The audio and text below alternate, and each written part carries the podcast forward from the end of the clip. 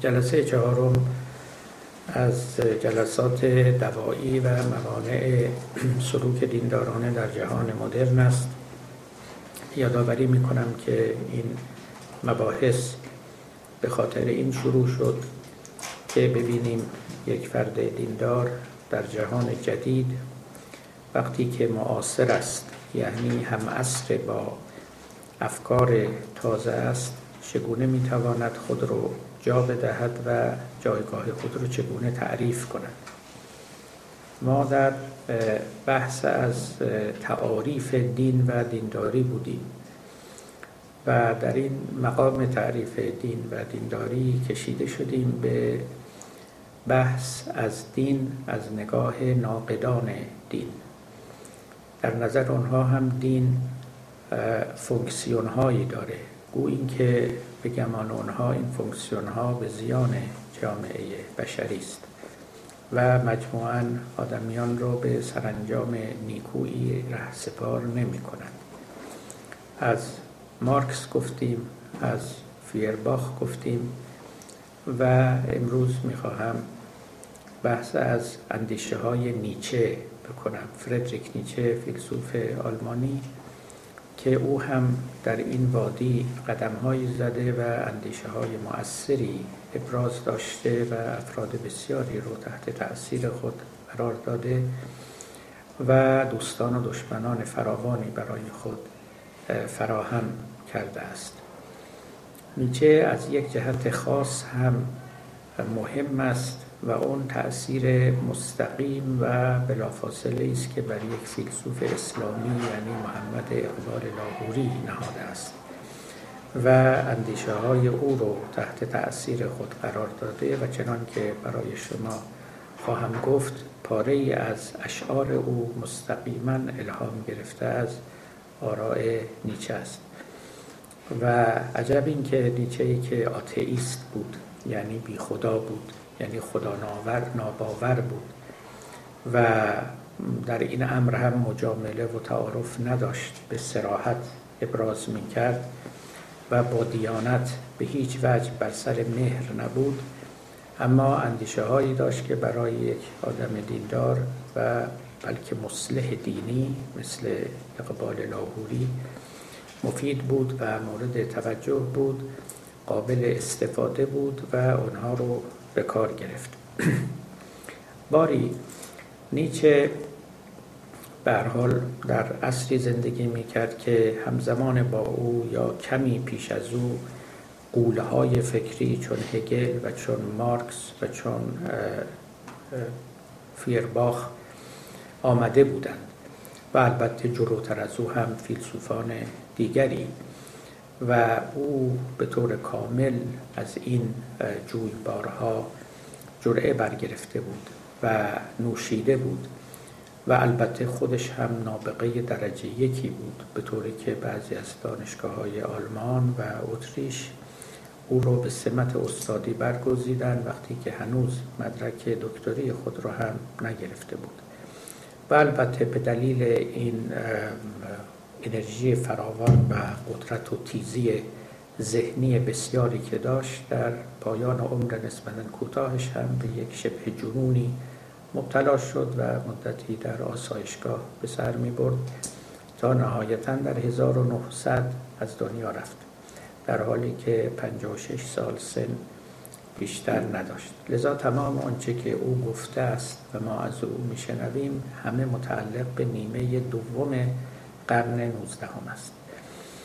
هگل در 1831 از دنیا رفت یعنی در نیمه اول قرن 19 مارکس در 1883 از دنیا رفت یعنی قدری از دوران او همزمان بود. با دوران نیچه و از قضا نیچه از منتقدان مارکس هم بود. انگلس همینطور و در اون دوران فیشته و عرض می شود که شلینگ و فیلسوفان بزرگ دیگری حتی شوپنهاور اینا همه بودند که بر حال داد و ستد فکری با یکدیگر داشتن و یک جو فوق العاده غنی از نظر فکری و فلسفی در آلمان و اتریش و پروس به وجود آورده بودند و این رفت آمدها و تبادل اندیشه ها براشون برای همهشون بسیار مفید بود و اکنون که ما به اون میراث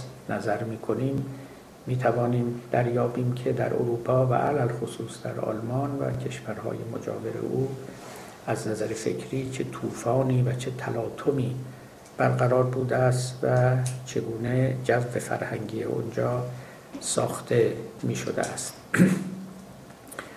از می شود که یکی از مسائل بسیار مهم در قرن 19 هم که همه متفکران رو به فکر با می داشت خود مسئله دین بود مسئله دیانت بود مسئله خدا بود. اما اما و این امای فوقالعاده مهمی است نه از نظر الهیاتی و کلامی یعنی نه از جهت اینکه آیا ادله اثبات وجود خداوند مقنعند یا مقنع نیستند. و متکلمان در این راه سنگ تمام گذاشتن یا نگذاشتن و امثال اون به هیچ وجه اینطور نبود. یکی از مطالبی و مسائلی که تقریبا نو بود و مطرح شد اتفاقا مسئله فونکسیون و کارکرد دین بود. این چیزی بود که شاید نزد گذشتگان چندان مطرح نبود. شما به متکلمان مسیحی یا متکلمان اسلامی هم که نظر کنید عمده جهد و همت آنها مصروف این می‌شد که ثابت کنند دینی حق است و باطل نیست و حقانیت اون رو به دلایل کلامی به اثبات برسونن یعنی از ذراتخانه فلسفه سلاحهایی رو وام کنن همطور که متکلمان ما می‌کردن مثلا خاج نصیر می‌کرد فخرالدین رازی می‌کرد و دیگران. و اولا وجود خداوند رو اثبات کنن بعد حقانیت پیغمبر رو پیغمبر اسلام رو و قص الهازا این که ما از طریق نقشی که دین در جامعه بازی می کند یا نقشی که در روان آدمیان بازی می کند بتوانیم نیکی یک دین رو نشان بدهیم چندان مد نظر متکلمان و مفسران و دینشناسان نبود.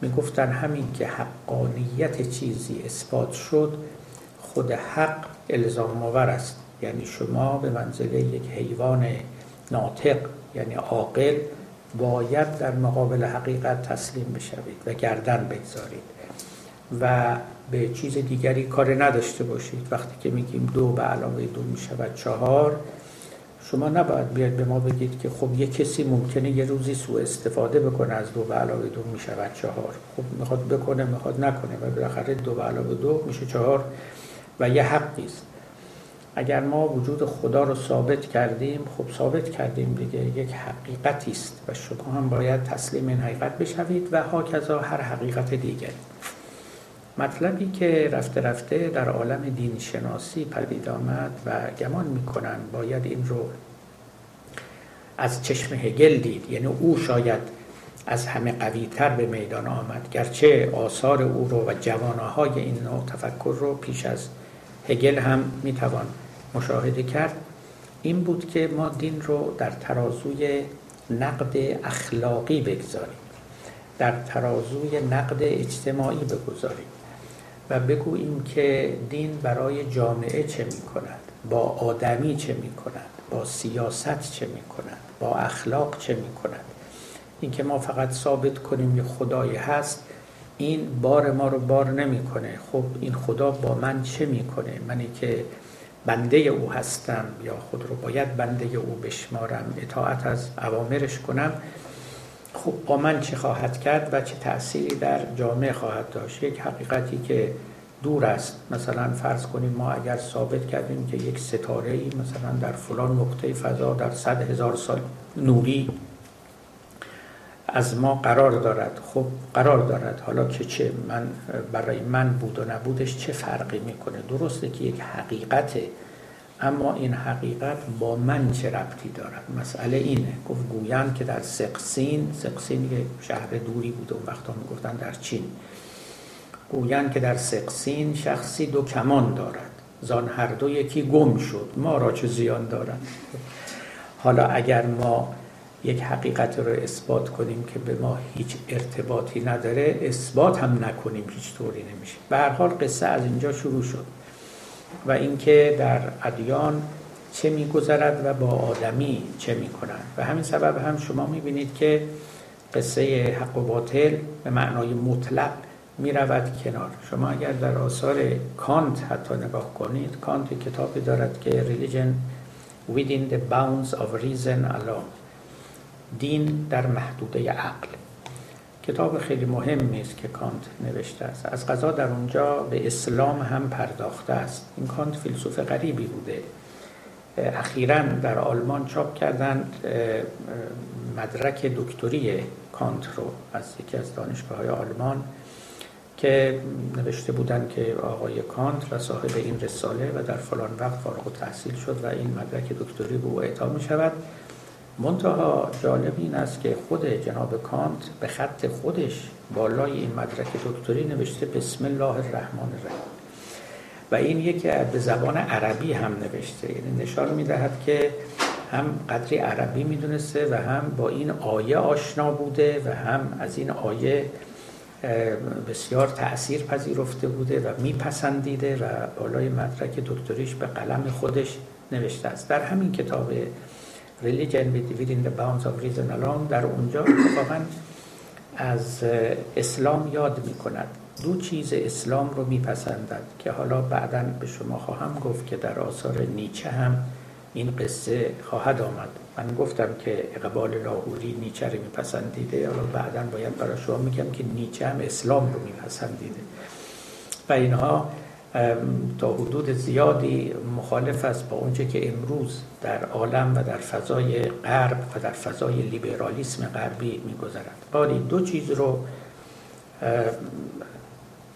کانت از اسلام میپذیرد یکی مسئله زکات است که معتقد است که زکات یعنی رسیدگی به دیگران به فقیران به ناتوانان به محتاجان و درماندگان تحت عنوان زکات یکی از برترین و بلکه از نظر کان برترین فضیلت هاست و اینکه در اسلام هم به آن این همه سفارش و تاکید شده است از نظر او سخن نیکو و پسندیدنی است و دیگری مسئله قدرت جویی پیامبر و اینکه مرد دنیا بود و مرد آخرت فقط نبود و به دنیا ولکام می‌گفت خوش آمد می‌گفت و از قدرت نمی گریخت و مایل بود که در جهان تصرف بکند نه اینکه از جهان کناره بگیرد. این همون حرفی که بعدا نیچه هم می‌زنه گفتم اینا سخنانی است وقتی امروز شما در این فضای لیبرال میشنوید فکر می‌کنید که خب پیغمبر اسلام که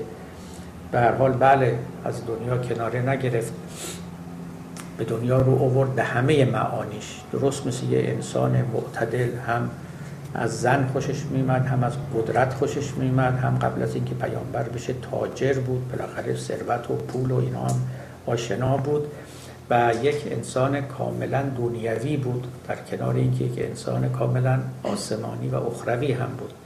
این همون چیزی است که کانت خوشش میومد این همون چیزی است که نیچه خوشش میومد اینا در واقع اونقدر از طریق این تعالیم دنیا گریز مسیحیت نسبت به دین گریزان و رمیده شده بودند که پاره فضیلت ها رو که در ادیان دیگر می‌دیدند خیلی به روشنی و برجستگی می‌دیدند و اونها رو تحسین می‌کردند و انگشت تأکید روی اونها می نهادند خب از اینجا وقتی که شما شروع کنید وقت می توانید بفهمید که وقتی که هگل میاد و راجع به ادیان راجع به اسلام راجع به مولوی رومی راجع به پروتستانتیسم و راجع به یهودیت و اینا سخن میگه.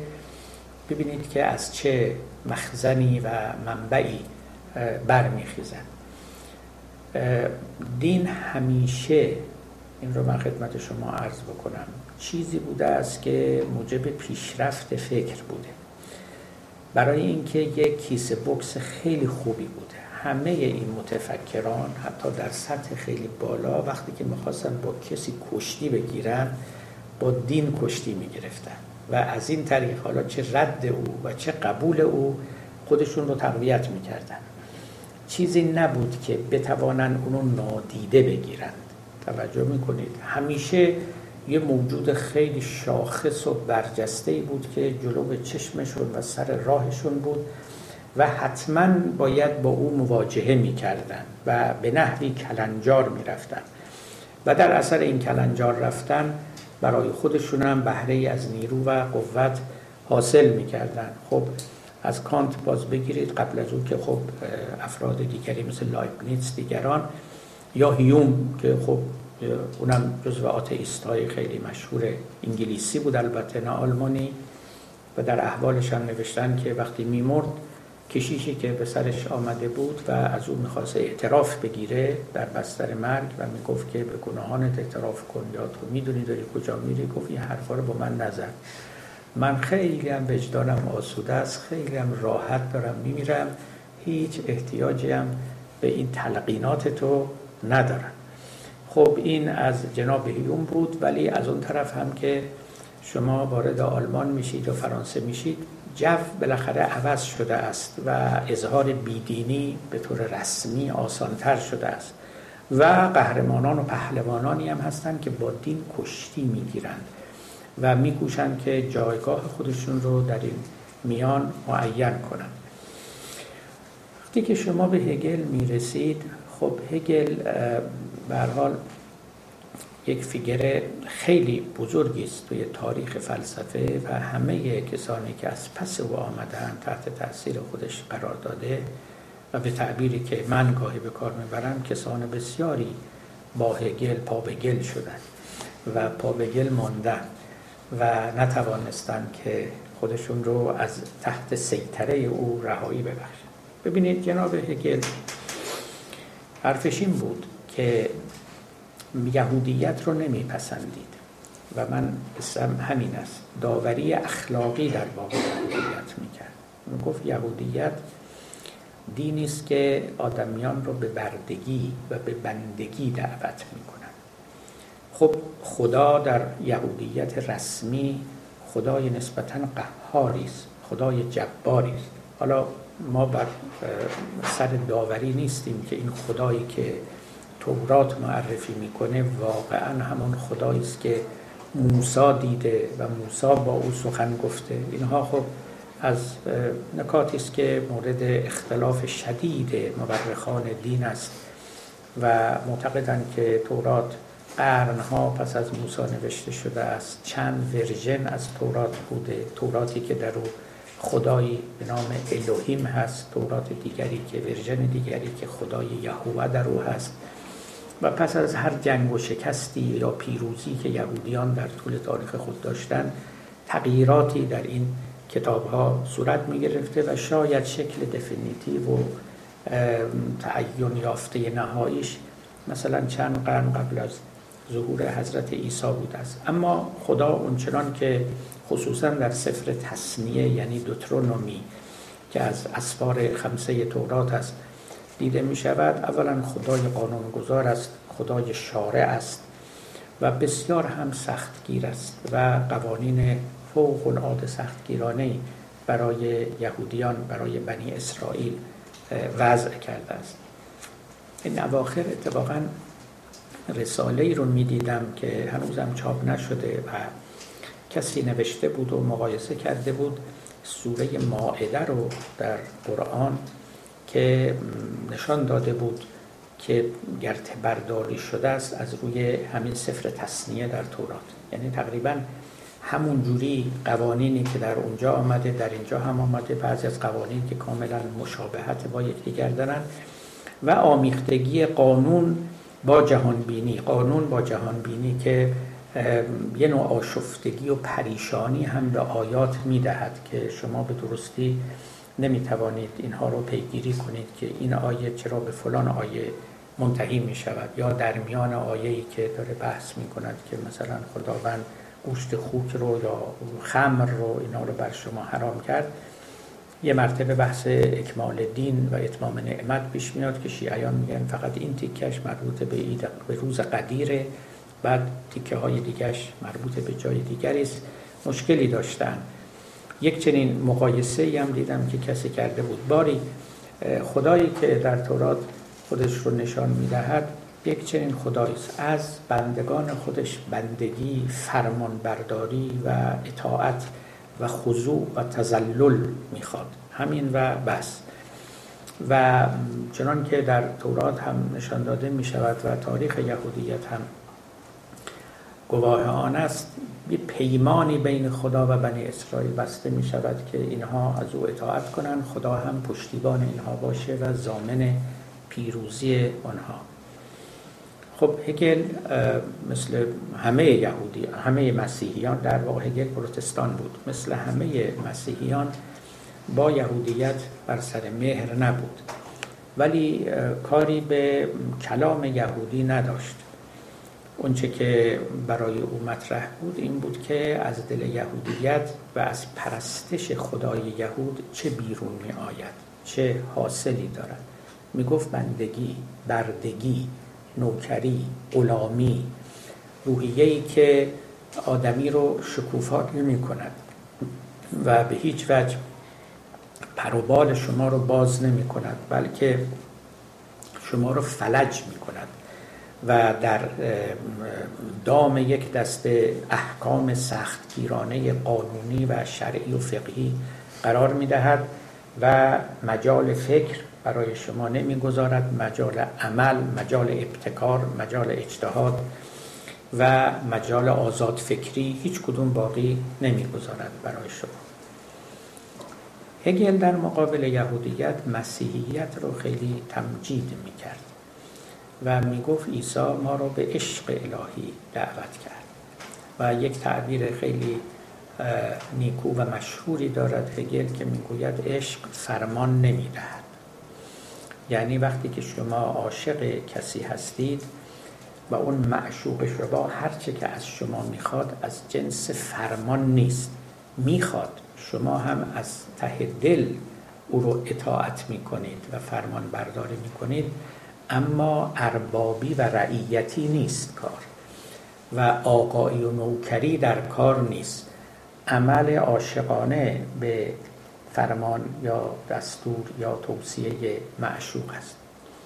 او معتقد بود که مسیحیت به این دلیل اخلاقی من بازم تکرار می‌کنم به این دلیل انسانی و اخلاقی برتری دارد بر یهودیت. چون یهودیت نوکر پرور است به تعبیر هگل و مسیحیت عاشق پرور است. در مسیحیت شما دوستان خدا خواهید بود. البته این عین جمله است که مسیح در انجیل دارد. یکی از اناجیل چارگانه از حضرت مسیح نقل کرده است که من شما رو بندگان خدا نمی‌خوانم دوستان شما می‌خوانم. در حالی که در خب تورات ما قصه بندگی و بردگی داریم. اصلا اگر از روی نام ها هم بریم تورات یعنی قانون یعنی شرع یعنی لا در حالی که انجیل یعنی بشارت یعنی مجده. یکی به شما مجده می‌دهد مجده یک آینده درخشان سعادت در زندگی و دیگری در واقع شما رو می‌خواهد قانونمند بکند و در حیطه شرع. بنشاند و بگنجاند. این چنین بود که این کاروان روان شد. یعنی رفته رفته فیلسوفان و دینشناسان به نهادن دین در ترازوی اخلاق توجه کردند گرایش پیدا کردند و توانستن از این جنس داوری هایی رو انجام بدهند. خب شما به مارکس که می‌رسید قبلا درباره او براتون سخن گفتم. مارکس از شاگردان هگل بود فیرباخ از شاگردان هگل بود و اینا خوب در مکتب او تربیت یافته بودن گرچه بعدا همه علیه او برگشتن و به تعبیر رایج ایدئالیزم او رو بر قاعده نهادن و ماتریالیزم بنا کردن. اما چارچوب فکر همون چارچوب بود. مارکس به هر حال با ادیان در نپیچید چنان که قبلا برای شما گفتم گفت دین یک زمینه رشد اجتماعی دارد و اگر ما این صحنه کشت رو که حاصل خیز است برای دین خشک کنیم آنگاه دین نخواهد روید و ما حاجت به در افتادن با او نداریم. دین یک روبنایی است که زیربنایی دارد و زیربنا اگر از بین رفت روبنا هم برقرار نخواهد ماند. و لذا تمام این ادله کلامی و فقهی و حقوقی و تاریخی اونایی که برای حقانیت دین میآورن اینا همه زائد هست و با اونها در پیچیدن تضییع وقت است. بهتر است که ما سراغ اون علت اون روت کاز به اصطلاح بریم و وقتی که با او تصفیه حساب کردیم و توانستیم اون سرزمین رو از جهت رشد و رویش دین خشک بکنیم اونگاه دیگه با دین مسئله نخواهیم داشت. البته خب پیش بینی او هم موفق از آب در نیامد اما هرچه که بود این چنین با دیانت مواجهه می‌کرد. یعنی دین چیزی نبود که برای او از میان رفته باشد. می اندیشید که شاید در آینده از میان برود اما مطلبی بود که مد نظر او بود. یعنی همطور که گفتم یک موجودی بود در مقابل اینها که همه با او کشتی می اما یک نکته در آثار مارکس هست که اون رو هم از هگل گرفته است و بعدا در آثار نیچه هم دیده می شود همین مفهوم نوکری است. اصلا زمان زمانه هیومنیزم بود. یعنی رو آمدن انسان. انسانی که ابراز وجود می کند و خودش رو می‌خواهد بنمایاند و بگوید که من کسی هستم به خودی خود کسی هستم. نه به سبب اینکه از آن دیگری هستم نه به سبب آنکه رعیت کسی دیگری هستم. وابسته به اربابی یا آقایی هستم. به خودی خود واجد حقوقم واجد اخلاقم. بلکه نه تنها واجدم بلکه زاینده ارزش ها هستم. زاینده حقوق هستم. این همون معنای هیومنیزم هست. یعنی انسانگرایی در معنای خیلی قوی و مطلق کلمه. آدمی معیار همه چیز است و همه چیز با آدمی سنجیده می شود تا معلوم بشود که بد است خوب است با ارزش است بی ارزش است و غیره. آدمی به منزله سرچشمه حقوق و اخلاق بدون تکیه زدن به هیچ چیز دیگری. در داستان ها حکایت های مربوط به مارکس نوشتن که در اواخر عمرش دخترش دو تا یا سه تا دختر داشت این جناب مارکس که یکیشون خودکشی کرد دومادش خودکشی کرد. زندگی خوبی نداشت تفلکی و به حال از دخترانش در فقرم به سر می برد انگلس همیشه دائما کمکش می کرد و بعد یکی از دختراش یک پرسشنامه ای رو که الان به یاد ندارم به چه مناسبت داده بود باباش پر کنه. و پیشش که این پرسشنامه رو پر کنه. یکی از سوالاتی که در این پرسشنامه بود پرسیده بود از نظر شما از نظر پرکننده پرسشنامه بدترین صفت آدمی چیست؟ و مارکس در مقابلش نشتو سرویلیتی غلامی نوکری. خیلی این نکته مهمه. یعنی شما روح زمانه رو در این می‌تونید ببینید. مارکس همه حرفش همین بود که آدم غلام نباید باشه نوکر نباید باشه رعیت نباید. خودش اربابه خودش اربابه. و تمام اونچه که نه تمام اونچه که بخشی از اونچه که علیه بورژوازی یا سرمایه داری می‌گفت این بود که کارگران رو اینها از رعیت کردن از آدمیت انداختن اخته کردن. همون مفهوم آلیناسیون که درباره صحبت از خودشون بیگانه کردن از انسانیت بیرون آوردن مسخ کردن تبدیل به یه ماشین کردن که از این ماشین فقط اطاعت و نوکری برمیاد. و این نوکری بدترین چیزی بود که هم هگل رو می آزرد هم مارکس رو می آزرد هم نیچه رو می آزرد. به توضیحی که خواهم گفت. حالا تا از اینجا رد نشدیم این رو براتون بگم. همین جناب فیلسوف اسلامی ما محمد اقبال لاهوری.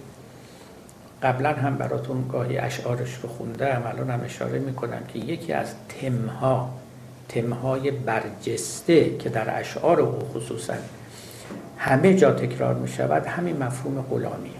توجه می‌کنید؟ اینکه آدم از بیبسری بندگی آدم کرد.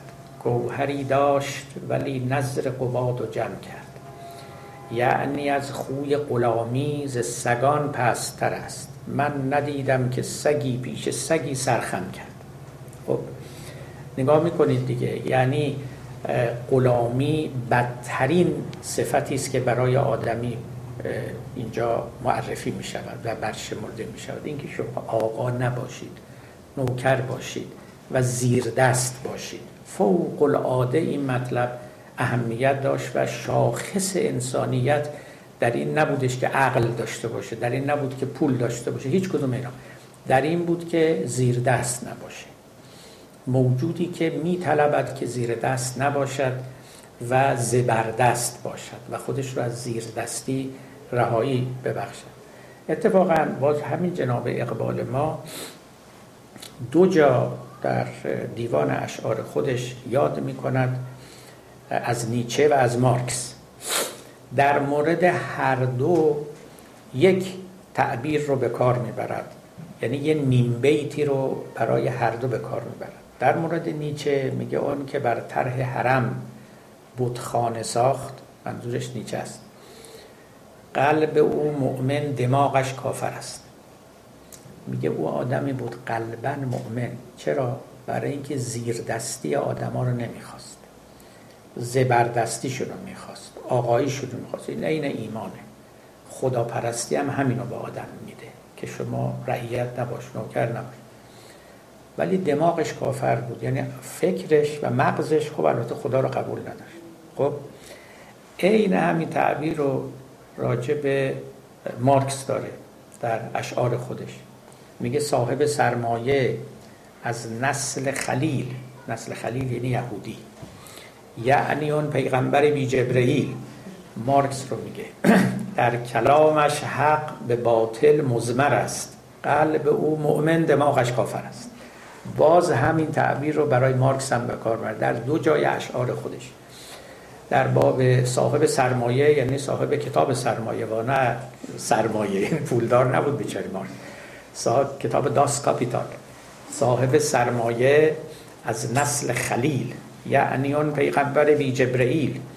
در کلامش حق به باطل مزمر است قلب او مؤمن دماغش کافر است. روس را قلب و جگر تازه انقلاب در روس یا شوروی هم شده بود. اینا رو بعد از 1917 گفته اقبال. روس را قلب و جگر گردیده خون از زمیرش حرف لا آمد برون. کرده ام در مقاماتش نگاه. لا سلاطین لا کلیسا لا اله. آیدش روزی که از زور جنون خیش راز این گردبا دارد برون. و همینطور هم شد که اینا خودشون رو از این گردبا رو بردن بیرون. اما این رو بشنویم که در مورد نیچه و در مورد مارکس یک توصیف از اقبال میشنویم که قلب او مؤمن دماغش کافر است. من یک جایی به مناسبتی نقل کردم وقتی که من پسرم خیلی کوچک بود تابستان که تعطیل بود و در منزل بیکار بود صبح که من می‌رفتم بیرون به او بخشهایی از کتابهایی رو توصیه می‌کردم که تا شب که من میام داره از رو بنویسه و به من نشان بده که ضمنا بیکارم نباشه. یه بارم همین اشعار اقبال رو خیلی هم نمی‌فهمید. گذاشتم و گفتم همه اینا رو بنویس من شب میام من نشون بده. شب که اومده اولین چیزی گفت گفتش که بابا دماغ آدم کافر باشه. یعنی چی؟ مگه میشه دماغ کافر بشه؟ گفتم چی را؟ همیشه رو خون گفت قلب او مؤمن دماغش کافر است. یعنی چی؟ حالا قرض این هستش که میشه که آدم قلبش مؤمن باشه دماغش کافر باشه. و این نکته جالبی است که اقبال در اینها کشف کرده. یعنی از یه طرف میگه اینا ایمان به انسانیت داشتن. ایمان به انسانیت داشتن و آقایی انسان بالا بودن او زبردست بودن او و ارباب بودن او رو می‌خواستن. ولی از طرف دیگه هم یه خدایی به اینها معرفی شده بود یا یه دینی در جامعه جاری بود که این دین رعیت پرور بود زلیل پرور بود. و این دین رو نمی‌تونستن بپذیرن. حق هم داشتن. و اگر اون فلسفه راسته این دین نمی‌تواند با او سازگار باشد. به حال یکیش رو برگرفتن و دیگری رو فرو نهادن. خب در مورد مسیحیت چنان که گفتم او معتقد بود که عشق چیزی بود که مهمترین تعلیمی بود که مسیح داد. حالا از این مقدمات که عبور کنیم می‌رسیم به جناب نیچه.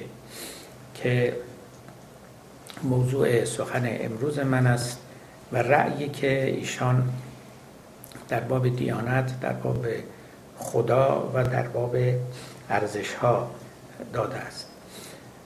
نیچه بر حال دوران خودش رو دوران بحران می‌دید و معتقد بود که بحران ارزش ها خصوصا اروپا رو فرا گرفته است و بستگی به این دارد که اروپا چگونه خودش رو از این بحران ارزش ها بیرون بیاورد و آینده خودش رو ترسیم کند. و نیچه خیلی در این باب می اندیشید و خب مرد با نبوغ و با نفوذ و قلم بسیار سحار فوق العاده نافذ و مؤثر و بیپروا بدون اینکه هیچ مجامله یا تعارفی با کسی داشته باشه حرفاش رو می نوشت و بعدا هم خب چنان که گفتم تاثیر فراوان در تاریخ فکر و فلسفه نهاد. هایدگر بعدها گفتش که نیچه آخرین متافیزیسین بود.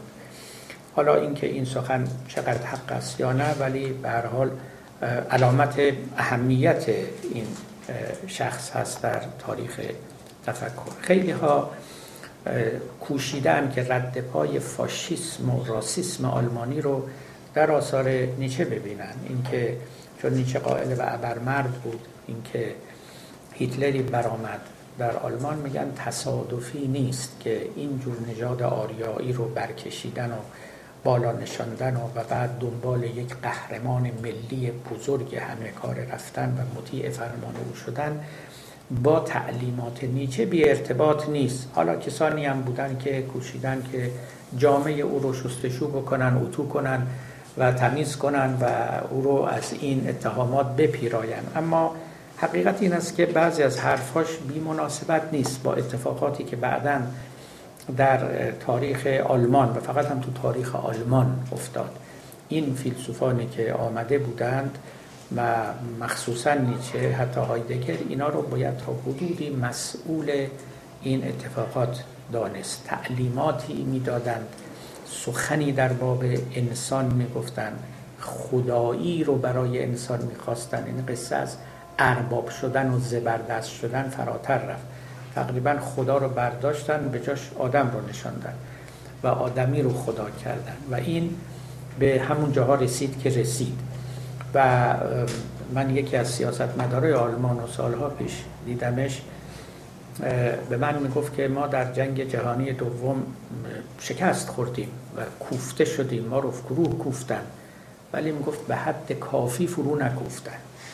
ما بیش از این باید له می شدیم برای اینکه ما همیشه این استعداد داریم که دفعه سر بلند کنیم و دوباره یک فتنه بیافرینیم یک چیزی آتشی به پا بکنیم. خب می‌بینید که در سخنان این افراد یهودیت هم مورد انتقاد است. در سخن هگل دیدیم در سخن نیچه از اون هم سریح تر است. نیچه همون مقدار آوانسی که به اصطلاح هگل به مسیحیت می‌داد همون رو هم نمیده. میگه اصلا مسیحیت و یهودی ها درست کردن. و اونا بودن که اخلاق غلامی و نوکری رو توی مسیحیت ریختن. اینی که مسیحیت رو یهودی ها درست کردن اگر فقط ما به تاریخ مسیحیت نگاه کنیم خب خیلی حرف درستیه. برای اینکه عیسی خودش یک یهودی بود. اطرافیانش همه یک یهودی بودن. و اونچنان که تاریخ مسیحیت نشان میده در ابتدا اصلا یهودی ها او رو به چشم یک مسلحی در دین یهودیت می‌دیدن و فکر می‌کردن که یک یهودی بسیار متشرع و پاکیزه و الهی است که آمده که نقش تازه‌ای در یهودیت در درون اون دین بازی بکنه. تا سالها حتی بعد از crucifixion مسیح مسیحی ها به temple و همین معابد یهودی ها می رفتن و همونجا عبادت می کردن تا وقتی که به حال جنگ ها و نزاع در گرفت و اونها بیرون رانده شدند و رفته رفته به صورت اقلیتی در آمدن و بعدا هم که در Roman Empire پس از آقای کنستانتین اینها به صورت اکثریتی در آمدند و دیگه دین مسیحیت در واقع در تمام اروپا رفته رفته گسترده شد و حتی به اون طرف به شرق رفت و به قبرس و ترکیه و یونان و, و مسیحیت شرقی هم پدید آمد. باری اگه فقط به تاریخ از بیرون نه به چشم مؤمنان نگاه کنیم اولا مسیح یک یهودی بود و خودش به معابد یهودیت می‌رفت. از یه جایی به بعد بود که خب به هر حال روش خاصی در پیش گرفت. مثلا روز شنبه ها کار می‌کرد و بیشترین درگیری مسیح هم با فقیهان یهودی بود. با فریسیان که دائما بر مسیح خورده می گرفتن چرا این کار کردی؟ چرا اون کار کردی؟ خلاف شرع کردی و در قانون تورات و یهودیت این کار جایز نیست این چنین آنچنان مثلا در همون که در انجیل ها هم آمده است که زن بدکاری را آورده بودن که سنگسار کنن مطابق قانون یهود و عیسی آمد و گفت که هر کس دامنش پاکه او رو سنگ بزنه. همه سنگا رو انداختن گفت شما خودتون همه گناهکارید.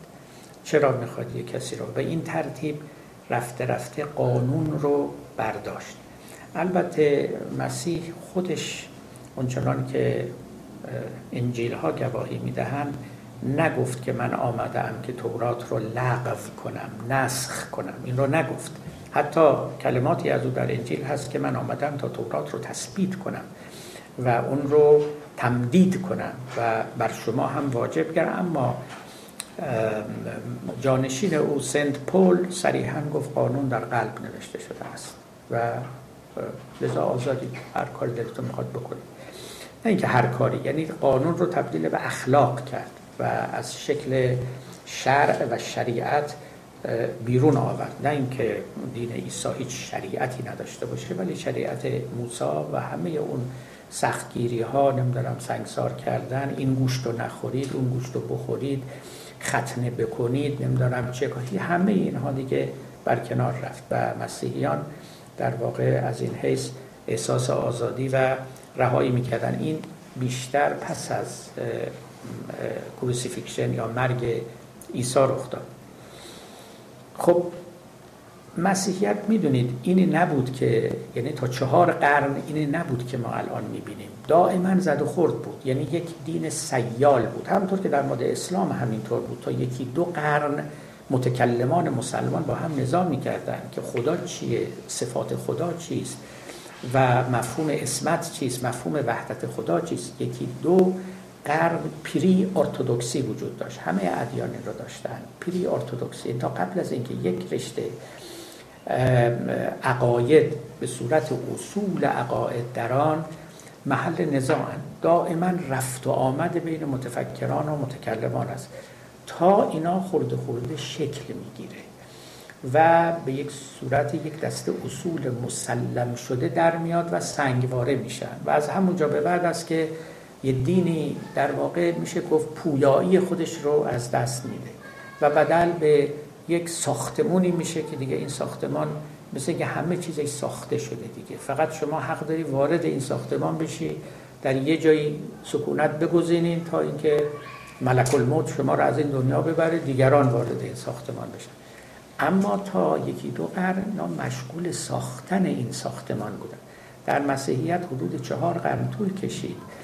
تا یک کنفرانسی یک نشستی در نیکبیه نیسیه که در اکنون در ترکیه قرار داره حدود تعداد زیادی از بیشاب ها و اسقف های مسیحی در اونجا شرکت کردن. چون جریان های خاصی هم در مسیحیت را افتاده بود اینا بعضشون هرتیک و کفار و بدعتگذار شمرده می شدن اونجا نشستن و اصول عقاید مسیحیت رو اونجا نوشتن. و اونجا بود که برای اولین بار تصریح شد که عیسی زاده خداوند است.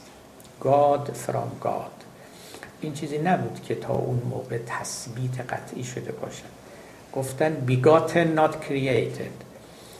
عیسی فرزند خدا زاده از خدا شده است. خلق نشده است.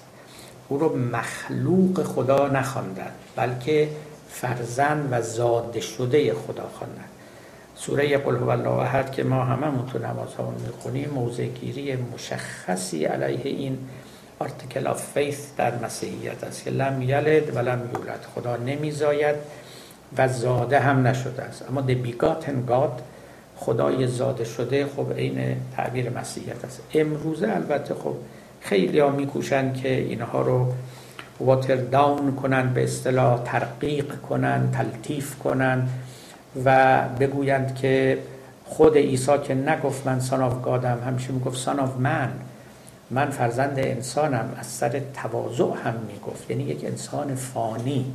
اما بعدا به دست Saint Paul و Saint Peter جانشینان مسیح شکل دیگری پیدا کرد و تفسیرهای تازه‌ای و در قرن چهارم هم چون که گفتم اینا تثبیت شد خشک شد مرکبش هم خشک شد و به صورت اصول اعتقادات ابدی برای مسیحیت درآمد. اونقدر هم روی الفاظ و ترمینولوژی دقت کردن که با همه دقت ها جای هزار تفسیر همچنان باقی است. بعدا دوباره اختلافاتی شد دوباره یک نشست دیگری داشتن و به هر حال یه تعداد جدا شدن مسیحیت ارتودکس جدا شد پاره از تفسیرها رو پسندید بعد سنت آگوستین در قرن پنجم آمد که مفهوم اوریجینال سین رو تقریبا ایشون بود که وارد مسیحیت کرد و حالا خواهیم گفت نیچه با همین در میپیچید اینکه ما همه گناهکاریم. همه گناهکاریم چون پدر ما گناه کرده این گناه به پای همه ما نوشته شده است. پدر ما یه گناه کرد که از اون میوه ممنوعه خورد و ما هممون گناهکاریم و برای اینکه این گناه ما آمرزیده بشه و یک فدیه باید پرداخت می‌شد و عیسی فرزند خدا آمد و این فدیه رو پرداخت کرد. و امثال اینا یک الهیاتی یک متافیزیکی یک تئولوژی این چنینی در مسیحیت پدید آمد. و البته فروع و شقوق بسیار بسیار بسیار زیاد داره. شما اگر کلام اسلامی رو خونده باشید با همه پیچیدگیاش یک صدم پیچیدگی کلام مسیحیت رو نداره. اونقدر در کلام مسیحیت بگو بگو هست اونقدر اختلاف نظر هست اونقدر ابهام هست اونقدر تاریکی هست. من یه بار یه پروفسوری رو از یکی از دانشگاه های آمریکا که مرد فوق العاده پخته است سنن از من بزرگتر مسیحی خیلی معتقدی هم هست. یه بار با هم صحبت می‌کردیم گفت فلانی من اینو به تو می‌تونم بگم. من اینو همه جا نمیگم. من مسیحی‌ام و عیسی رو کاملترین مرد most perfect man in the world می‌دونم. ولی اینکه مسیح خدا باشه و آفریننده این universe باشه گفت اینا تو کت من نمیره حقیقتش. بعد هم گفت واقعش ما نمی‌دونیم به چیا عقیده داریم. به قدر این article of faith ها مبهم شده اینقدر زرافت های کلامی توش به کار بردن که اگه این یک کلمه رو یه ذره این ور اون ور بکنی دیگه شما میری جزء کفار. به طوری که ما خودمون نمی‌دونیم واقعا به چی باید عقیده داشته باشیم. به من گفت شما خوشحال خوش خوشحال باش. میگه خدا یکیست تموم شد و رفت. و همین راحتی و تمام شد. ما مگه می‌تونیم به راحتی این چیزها رو بگیم؟ خدایی هست؟ بله. بعد عیسی با او چه نسبتی داره روح القدس با او چه نسبتی داره و اینا رو چجوری ما باید در کنار هم بنشانیم که وقت کافر نشیم. و واقعا هم اینطوری بود. یعنی مسیحیت به حال چرخ زد قلط زد. بعدها هم همینطور تا البته تو قرن 16 هم که جناب لوتر اومد و پروتستانتیسم و پروتستانتیسم اونم یک مش چیزها رو البته کنار گذاشت و اره کرد و تراشید و به حال شکل تازه‌ای به او داد. خب شما نگاه کنید نیچه میراث بر همه این تاریخ این تاریخ فوق العاده پر تلاطم پر پیچ و تاب پر ابهام و پر تاریکی. و تأثیراتش رو هم در اروپا دیده در جهانی که با او آشنا بوده دیده. و اون چرا هم که تقریبا در باب دین میگه در باب مسیحیت میگه و یهودیت. و ادیان دیگه نه چندان آشنا بوده و نه کاری داشته داوری نکرد. او می‌گفت که این مسیحیت رو یهودی ها درست کردن. گفتم درست میگه. و بعد همون خلق و خوی یهودی رو که بنده پروری و نوکر پروری باشه وارد مسیحیت کردن. تمام ارزش هایی که آدم رو زیر دست می‌کنه زلیل می‌کنه خاضع می‌کنه اینا رو در مسیحیت دواندن و تبدیلش کردن به یه دین. در واقع او میگه که دین مسیحیت دین گوسفندی است. این تعبیر خودشه. آدمی رو گوسفند می‌کنه. میگه که این چنین باید بر صفت باشید.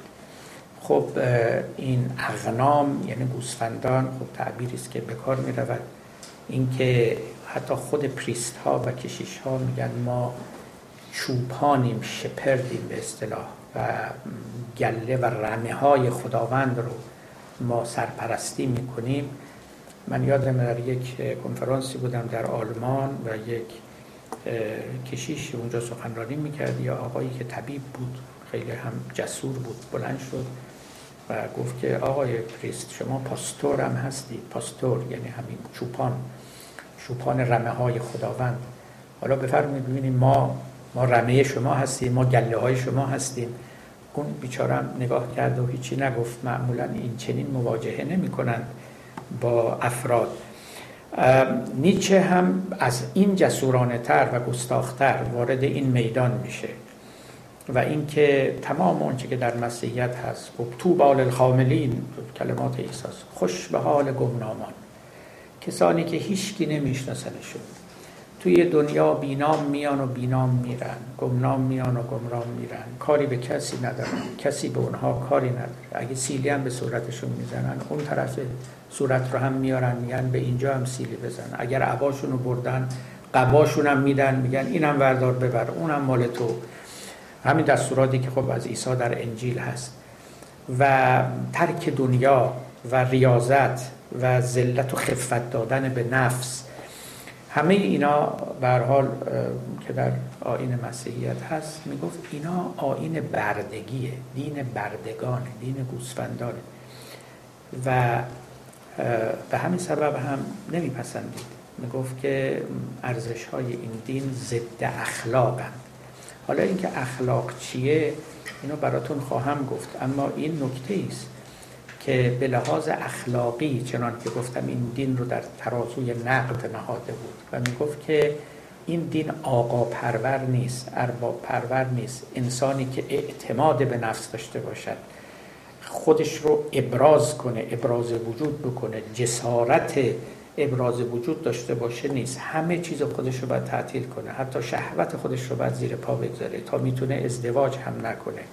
غضب خودش رو زیر پا بگذاره. نمی‌تونم در افتادن با دزد رو در افتادن با ظالم رو با همه چیز رو هم باید ترک بکنه.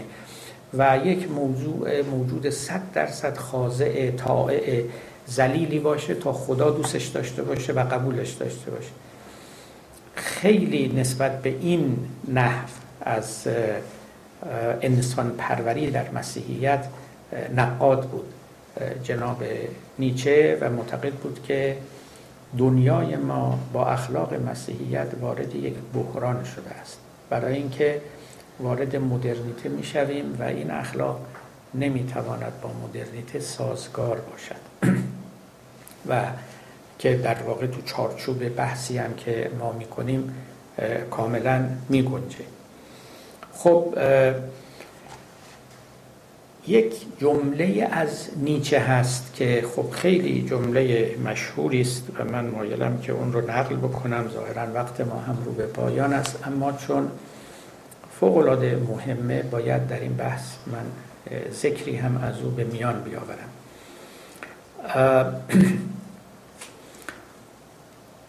من اولی که اومده بودم اروپا برای تحصیل سال 1972 73 بود. وارد لندن شده بودم. سر میکشیدم کتاب ها و کتاب ها اینا.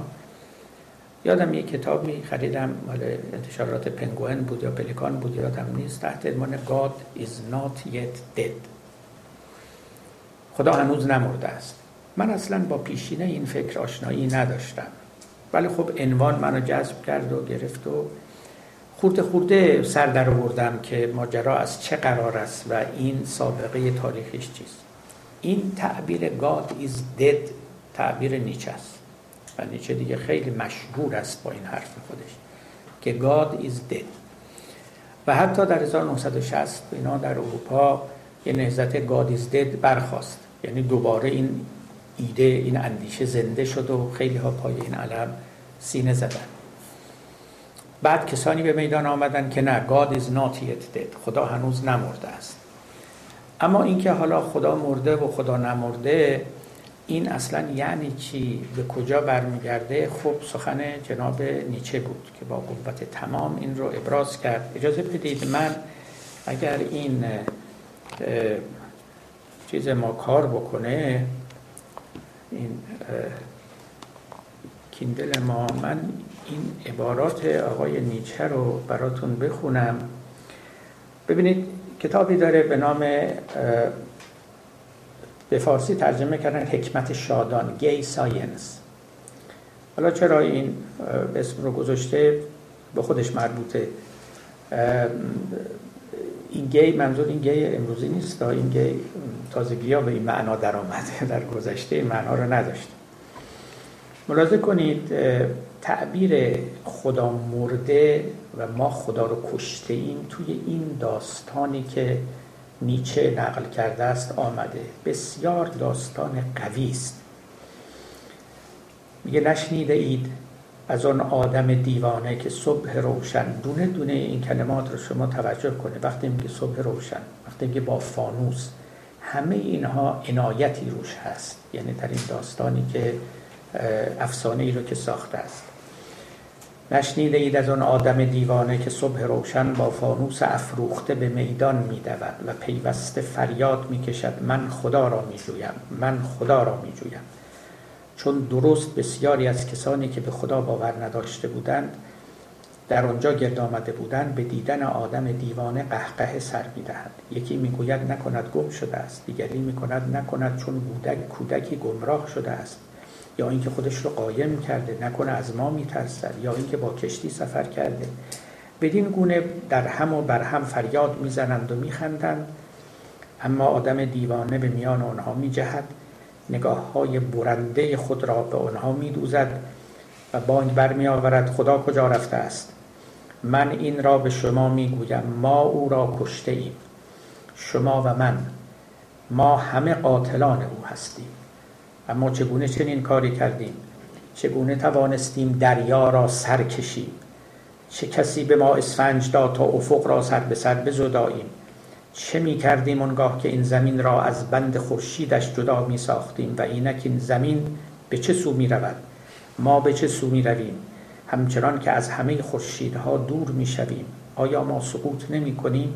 دیگر بالا و پایینی هست. آیا ما در نیستی نامتناهی سرگردان نیستیم؟ فضای ما را توهی نمی کند آیا سردتر نشده است؟ شب بیشتر شبتر نمی شود آیا مجبور نیستیم فانوس ها را صبح روشن کنیم؟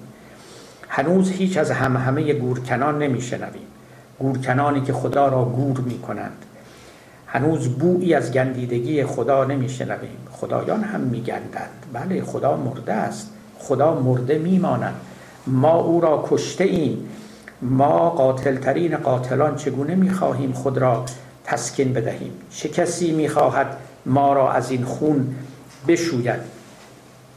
با چه آبی می‌خواهیم تطهیر کنیم؟ از این پس چه اعیاد و بازی های مقدسی باید برای خودمون اختراع کنیم؟ آیا این کار بزرگ برای ما پر بزرگ نبوده است؟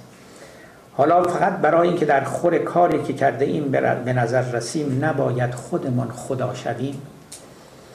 هرگز تا کنون کاری از این بزرگتر وجود نداشته است. هرگز از این پس هر کس از این پس زاده شود به خاطر همین کاری که صورت گرفته تاریخ به تاریخی برتر از همه تاریخ های پیشین تعلق خواهد داشت. در اینجا آدم دیوانه ساکت می شود و از نو در شنونده های خود می نگرد اونها نیز ساکتند. و به نحوی غریب وی را نگاه می‌کنند.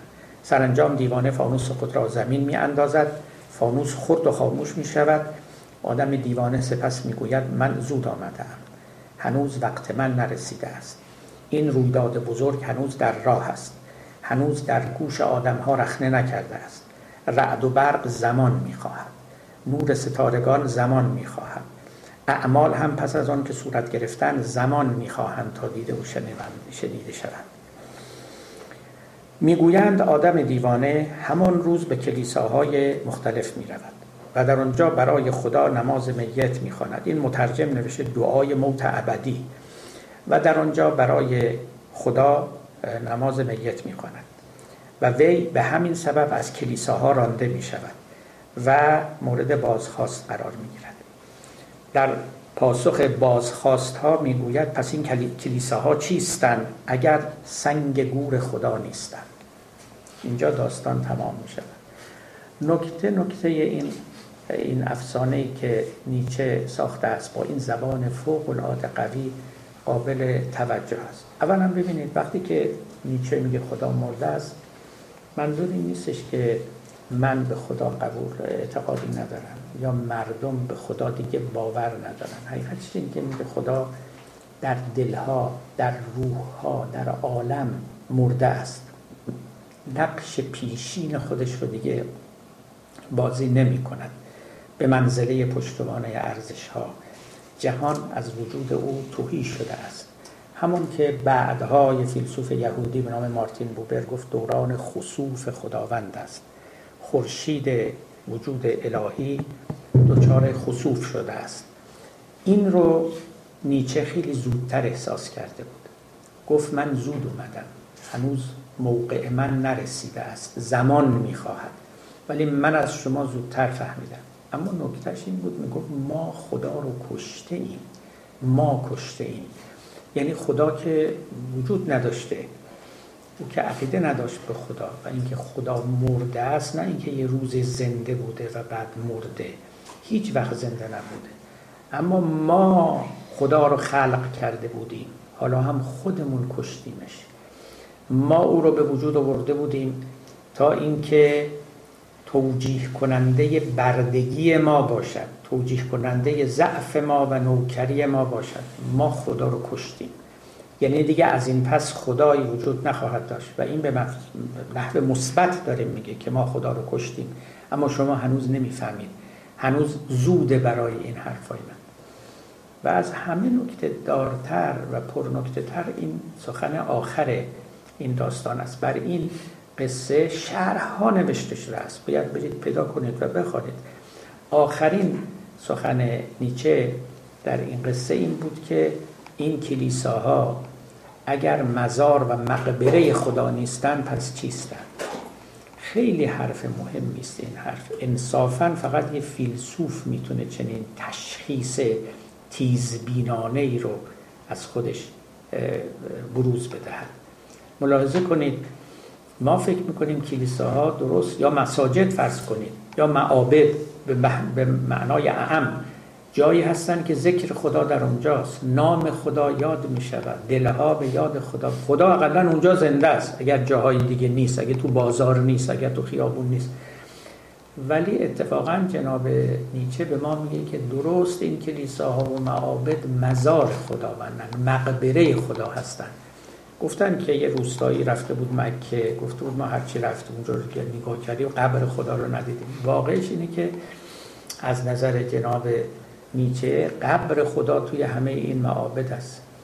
ببینید حالا سخن سخن می آورد از سخن سخن می شکافد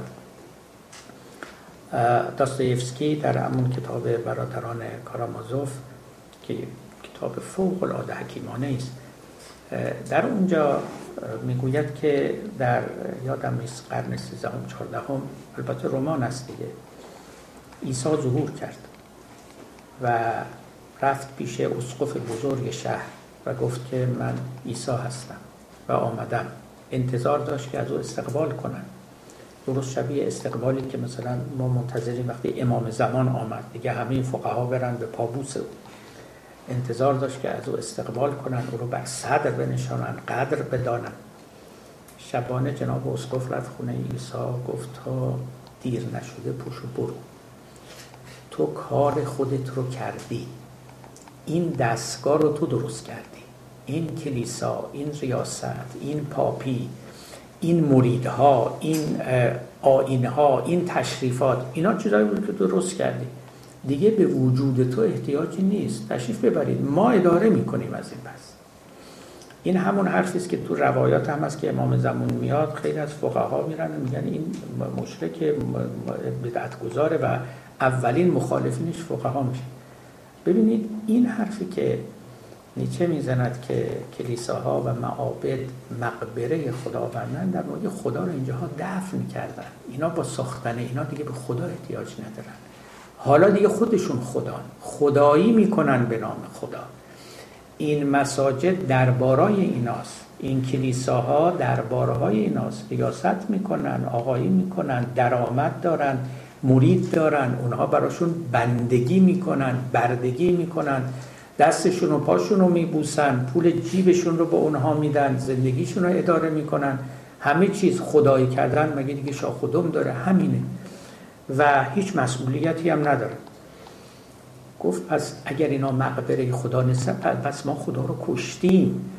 اگر خدایی بنا بود باشه باید جور دیگری در میان ما جاری باشه. حاجت به این دم و دستگاه ها نداره اینکه خدایی نیست خدا مرده است خدا رو ما کشته ایم از نظر نیچه اولا وصف بحران ارزشی فکری است که اروپا رو در قرن 19 هم فرا گرفته بود.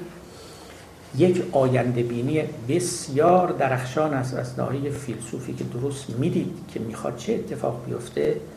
اینکه آدمیان می‌خوان خدا بشن و به جای خدا بنشینن و به دلیل اینکه دین و خدا دیگه ارزش و جایگاهشون رو تو قلب و مغز مردم از دست دادن ارزش ها فرو میریزن. یعنی اون چی که پشتوانش دین و الهیات مسیحی بود به دلیل اینکه مسیحیت فرو میریزد اون ارزش ها هم فرو میریزن. و یک مرتبه اروپا در یک نیهیلیزم فرو می رود این نیهیلیزم این اصطلاح نیچه ایه نیهیلیزمی که به دنبال فرو ریختن متافیزیک مسیحی و به دنبال فرو ریختن ارزش های دینی پدید می آورد و یک پدید می آید و یک بحران اخلاقی رو با خودش پدید می آورد علاج این امر رو نیچه البته ظهور یک اوبرمنش یک سوپرمن یک ابرمرد می‌دانست. کسی که در آن واحد هم فیلسوف باشه هم شاعر باشه هم سنت باشه هم قدیس باشه. مجموعا جناب نیچه به طرف قدرت می‌کشید. و همین دلیل هم گفتم با مسیح اصلا خوب نبود ولی محمد رو خیلی میپسند او هم اهل قدرت بود از قدرت نمی گریخت نمی گفت بنده خوب خدا کسی که ذلیل باشه. گفت واقعا کسی که بر صدر بنشینه کسی که بر تخت بنشینه کسی که به طرف قدرت بره به طرف ریاست بره به دنیا نه نگه بلکه آری بگه. و معتقد بود که مسیحی وقتی که وارد روم شدن قیصر رو سزار رو که پیاده کردن و مشرب رومی ها رو که یک اخلاق قهرمان پرور بود فرو کوفتن و به جاش یک اخلاق برد پرور نهادن. ما دوباره اخلاق قهرمان پرور لازم داریم. و این اخلاق قهرمان پرور چون از نظر او در مسیحیت پیدا نمیشه دین رخت برخواهد بست و ما به طلب یک نظام ارزشی تازه باید برویم که توسط یک اوبرمنش یک ابرمردی باید در آینده بنیانگذاری بشود. که حالا میگم گفتن که جناب هیتلر که آمد پاره سخنانش رو و روشش رو همون روش مقتبس و ملهم از حرفهای نیچه می‌گرفتن. من حتی گاهی با خودم فکر می‌کنم که وقتی که اقبال لاهوری اون شعرها رو می‌گفت حتی اونجا که می‌گفت می‌رسد مردی که زنجیر غلامی بشکند. دیدم از روزن دیوار زندان شما. همینجا هم ما تنین سخنان نیچه رو میشنویم که یک کسی خواهد آمد که زنجیر غلامی و زنجیر غلامان رو خواهد شکست و یک اخلاق تازه ای رو بنا خواهد نهاد. و تمام حرف اقبال در ریفرم دینیش. حالا شما قبض و بست رو اینجا کاملا می‌بینید که چگونه ما در اندیشه دینی از معارف زمانه خودمون استفاده می‌کنیم. در ریفرم دینی خودش اقبال در حقیقت اسلامی رو معرفی می‌کرد که اسلام ابرمرد است. اسلام یک انسانی است که اهل خودی است یعنی خودش رو جدی می‌گیره. و بیشترین زدیت اقبال با تصوفی بود که فقر و اوریانی با خودش می آورد بگذر از فقری که اوریانی دهد و طلب فقری که سلطانی دهد. فقر یعنی همین تصوف. می‌بینید که چجوری تنین صدای نیچه رو در این میشنوید. کسی که قلب او مؤمن دماغش کافر است. او اون قلب مؤمن رو برگرفت دماغش هم که دماغ خود اقبال هم به گمان خود او مؤمن بود و کوشید که اون فیلسوف پوئت سنت اونی که جناب نیچه می‌خواست که ابرمردی باشه که در آینده ظاهر میشه او مجسمه مجسمه اون ابرمرد باشه. به هر حال قصه غریبی است. اما نکته ای که برای ما در اینجا دارد در دین شناسی که دنبال می‌کنیم در مفهوم مدرنیته ای که می‌خوایم او رو بهتر بشناسیم در مدرنیته هیومنیزم به معنای اینکه آدمی خود رو مطرح کنه و از خود خجل نباشه. انسان مقرور این انسانی است که تو مدرنیته انسان تعریف شده است. انسان مغرور. انسانی که دارای غرور حالا کلمه غرور رو نمیپسندید بگید مفتخر باشه اینکه انسان است. نه اینکه ناراحت باشه از اینکه انسان است. ناراحت باشه از اینکه به این دنیا آمده. خجالت بکشه از اینکه خیشتن رو مطرح بکنه و همیشه بخواد لای زیر رو بگیره. خودش رو قایم کنه. خودش رو تو گوشه ها بره بخزه و بندگی رو یک چنین چیزی بدانه. این انسان جزو انسانهای این انسان مدرن است. به همین دلیل این رو هم بگم که نیچه با لیبرالیزم و با دموکراسی اینا اصلا خوب نبود. چرا؟ می‌گفت دموکراسی میدیوکراسی است. دموکراسی یعنی طرف متوسط ها رفتن. با متوسط ها اصلا آبش به جونه می‌رفت ابرمرد ابرمرد. اینی که کسانی تابع مردان مردم متوسط باشن حرفای اونا رو گوش بدن به حرفای اونا عمل کنن. لیبرالیسم اینه دیگه دموکراسی اینه دیگه. مطلقا این چیزها رو نمید خیلی تئوریش در سیاست نزدیک به ولایت فقیه خودمون میشه. و اگر که یک کمی بیشتر مجال بهش می‌دادن و فلسفه پردازی بهتری می‌کرد همین چیزها از اونجا سر در می ببینید داستان است ولو یه فیلسوف یه جاهایش رو که داره خوب میگه ذلت و بردگی و نوکری و غلامی اینا هیچ نیست. اما اینکه در طرف مقابلش چی بگذاریم و چگونه این رو علاج کنیم به هیچ وجه به همین سادگی نبوده. حتی به مارکس هم که در میپیچید نیچه برای همین. می‌گفت خیلی خوب این آدم اهل دموکراسی نیست ولی بازم توده ها people. این اصلا با این خوب نبود. می‌گفت یعنی چی؟ ما یک مش این حرف بود که بعدا هیتلر هم می‌زد. می‌گفت مشورت یعنی چی؟ مجلس یعنی چی؟ یه عده افراد متوسط فرومایه و فرومانده بیان بشینن عقلاشون رو هم بریزن. چی در میاد از این؟ یک انسان ابرمرد به جای صد هزار تا از این افراد متوسط می‌تونه بفهمه و تصمیم بگیره و اقدام کنه و عمل کنه. گوش می‌دید؟ اینا از همین حرفای امثال نیچه بالاخره سر در می بعدها خود هایدگر هم در آلمان چیزای شبیه این داشت. وقتی که در احوالش نوشتن که کسی رفت پیش هایدگر چون او هم در مقابل اقدامات هیتلر چیزی نمی‌گفت. بهش گفت آقا چرا چیزی نمیگی؟ نمی‌بینی که چه افکاری تو کله گفت نه به دستاش نگاه کنید ببینید چه خوب عمل می‌کنه. چقدر آلمان رو داره جلو می‌بره. اینا به مفهوم practice و عمل هم خیلی اهمیت می‌دادن. خیلی خوب. من بیش از این نمی‌خوام حالا دیگه وقت رو بگیریم چون نیچه رو اگه بخوایم فلسفه نیچه رو درس بدیم خودش یه ترم لازم داره. بنده متخصص نیچه نیستم البته اما تا اونجاش که مربوط به مفهوم دین می شود و دریافتی که این بزرگوار از دین داشت و مخصوصا فونکسیون دین که بعض از دین ها کاملا می‌تونن به جای اینکه آدم و آدم کنن آدم رو زیر دست و ذلیل بکنن. و در ترازوی اخلاق این ادیان رو نمی‌توان نمره مثبت داد. من دفعه قبلم خدمت شما گفتم اینی که یه عده آمدن و گفتن که دین از سیاست یا از حکومت باید جدا باشه در واقع ریشش این بود. خب خیلی در این باب سخن رفته. ما میشالا در در سکولاریزم در سخن خواهم گفت. ریشش این بود که اینا می‌دیدن که دین توجیهگر ظلمه. و الا اگر دین مدافع عدالت باشه چرا از سیاست جدا باشه؟ خیلی هم خوبه که در کنار سیاست بنشینه منتها تاریخ نشان می‌داد که علل عموم و علل اغلب ادیان یا بیش روانشون یا سخنگویانشون و مصادر امور می‌رفتن و با ظالمان همکاری می‌کردن. دستشون در دست یکدیگر بود. به همین سبب بود که فتوا به سپریشن آف چرچ and استیت دادن.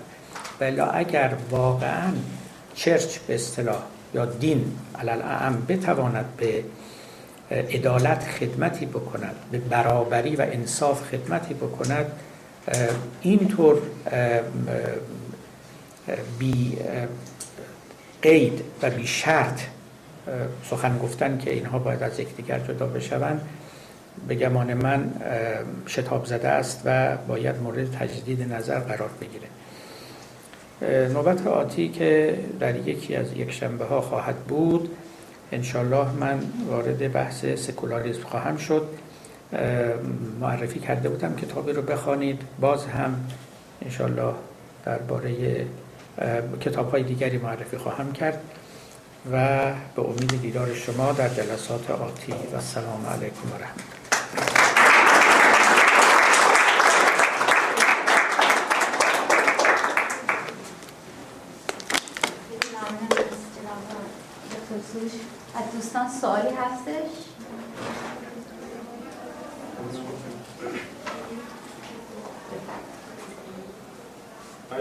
خیلی ممنون از صحبتتون من دو تا سوال داشتم البته حالا دقیقا شاید این که من درست نباشه حالا اصلاح یکی اینکه ظاهرا این عقیده افلاطون درسته. داشته روی نیچه نیچه مخالف افلاطون بود. و معتقد بود که افلاتون اتفاقا در شعرهای اقبال لاهوری هم که مخالفت با افلاتون دیده میشه میگه راهب دیرینه از نسل قدیم بله. حالا براتون می‌خونم. یه شعری داره که خیلی هم به حال پجوراتیو به اصطلاح یعنی زننده است. از تبار گوسفندان قدیم در باب افلاتون میگه. راهب دیرینه افلاتون حکیم از تبار گوسفندان قدیم. گفت سر مردگی زندگی در مردن است از همین روغن چراغش روشن است الی آخر. از قضا هم نیچه مخالف افلاتون بود. می‌گفت که مسیحیت یه جوری افلاتون رو به زمین آوردند و همون رو دنبال کردن نیچه اون کینگ فلاسفر افلاتون رو اصلا قبول نداد چون اون مبتنی بر یه متافیزیکی بود که ایشون اصلا اونها رو نمیپسندید. بله. در مورد اقبال اگه اشتباه نکنم چون مهدویت رو قبول نداره چی رو؟ مهدویت آره نه. خب. میگه این اندیشه ایرانی ها بوده خب وارد اسلام شد مهدوی حداقل اونجوری که به شیعه ها تعلیم میدن قرار بود یه منجی بیاد و عدالت توی زمین برقرار کنه. اون ایده نه ببینید اینجوری شما قضاوت نکنید. این ایده ها رو باید تو context ببینید توی tradition باید ببینید. یه چیزایی هست ممکنه که ظاهرشون خیلی شبیه هم باشه ولی از دو مخزن از دو منبع صادر می شوند و لذا اصلا نمیشه اینا رو بر هم منطبق دانست. نه تنها خب در مهدوی در تشیعی بوده در خود زرتشتیگری هم سوشیانتی که باید ظهور بکنه در خود مسیحی یعنی یهودیت هم که یه مسیحی باید ظهور بکنه بالاخره این اندیشه ها وجود داشته. ولی ابرمرد جناب نیچه اصلا ربطی به اونا نداره. فقط اینکه یه وقتی باید یه کسی بیاد یا خوب بیاد این لزوما منطبق بر اون نمی شود که مثلا شیعیان معتقدن که مهدی خواهد آمد. البته فقط شیعیان هم نیستن اهل سنت هم معتقدن که مهدی میاد. فقط در مورد شیعه معتقدن مهدی الان وجود داره اهل سنت معتقدن که نه وجود نداره و در آخر الزمان به دنیا خواهد آمد. یعنی از نظر از لحاظ اعتقادی هم نگاه کنیم اقبال اینجوری نیست که بگیم صد درصد بی اعتقاد به مهدی بوده. منتها مهدویت در اهل سنت نقشی بازی نمی‌کنه چون امامی نیست که الان زنده باشه و بخواد نسبت به اون موضعی بگیرن. هر وقت هم به دنیا اومد خب اون موقع تکلیفشون رو تعیین می‌کنن. که همین الانی که ما هستیم بیاد و حالا دیگه الان فردا پس فردا در زمان خودشون دیگه درست بله دیگه تاریخش و ساعتش رو نداد به ما نمی‌دونیم. بله. بله دوستان دیگر شما من سوال داشتم که با این حرفی که زدی قدرت من خودتون بعدش اشاره می‌کنیم ولی یکم گیت شدم از اینکه همین اخلاق ما واقعا اینجوری هست که ما خیلی میگیم که باید تجربه که میشه بزنیم تو سر خدا میاد این یه جوری آدم باید متواضع باشه یا نمی‌دونم اینا. بعد کلا در مقایسه هم که مثلا نگاه می‌کنم اینایی که اینجا هستن خیلی روحیه چیزی دارن روحیه دارن که خیلی همیشه چی میگن پرخاش کردن ولی خیلی خوب خودشون رو پرزنت می‌کنن به نسبت موقعی که فرض کنید با اون فرهنگ بزرگ شده که آدم باید فلان مدل باشه اینا. خب از اون طرف خب این چیزایی که شما دارین میگین با این مطابقت داره که خب اینا خب خیلی پیشرفت کردن از اینکه انسان اومد واقعا محوریت پیدا کرد و این چیزای اخلاقی که ما هی تعریف کردیم واقعا چیز شدن رفتن کنار. پس آخرش چجوری می‌خوایم این دو با هم جمع بکنیم که؟ بله ببینید بالای از سخنانی که نیچه میگه حالا با اینکه ضد خداست اینا که هیچ موافقتی نداریم. اما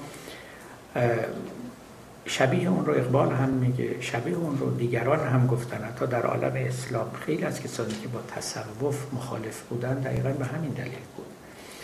یعنی معتقد بودن که تصوف روح حالا به قول شما پرخاشگری یا روح مجاهدت یا روح مقاومت و نگاه مثبت به زندگی رو از افراد می‌گیره. خب حافظ ما خودش یکی از این کسان بود دیگه.